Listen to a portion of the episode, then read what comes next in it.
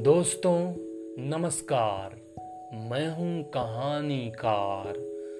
तो स्वागत है आपका मेरी इस कहानी में, जो कि पुनर्जन्म के ऊपर है।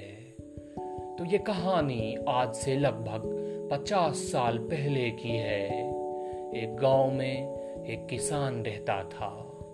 वैसे तो उसकी ज़िंदगी लगभग ठीक ठाक ही चल रही थी, लेकिन उसकी ज़िंदगी में एक बहुत बड़ी समस्या थी और वो ये थी कि उसके शादी के दस साल बाद भी उसके घर कोई बच्चा नहीं हुआ था और ये बात उसे हमेशा सताती थी।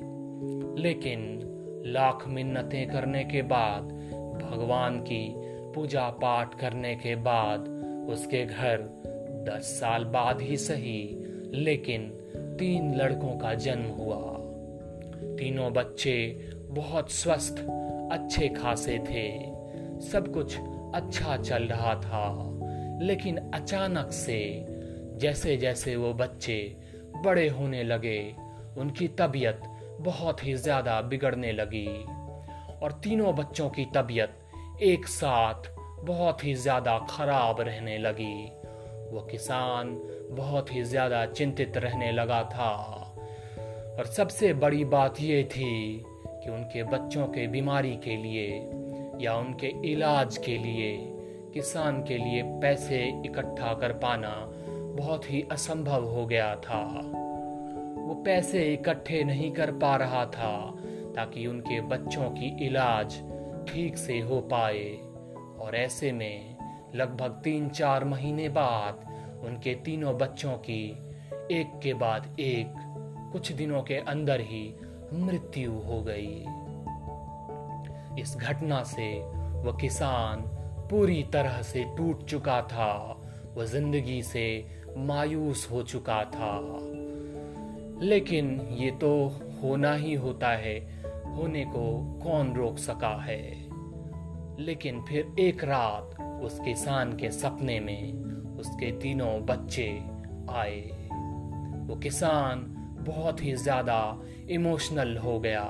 वो बच्चों के सामने रोने लग गया और बोला कि मेरे बच्चों, मुझे छोड़ के क्यों चले गए तुम? लेकिन उनके बच्चों ने कहा कि मरने के बाद कोई किसी का नहीं होता। न मैं तुम्हारा बेटा हूँ और ना ही तुम मेरे बाप। ये बात सुनकर किसान और भी ज़्यादा रोने लगा तड़पने लगा वो।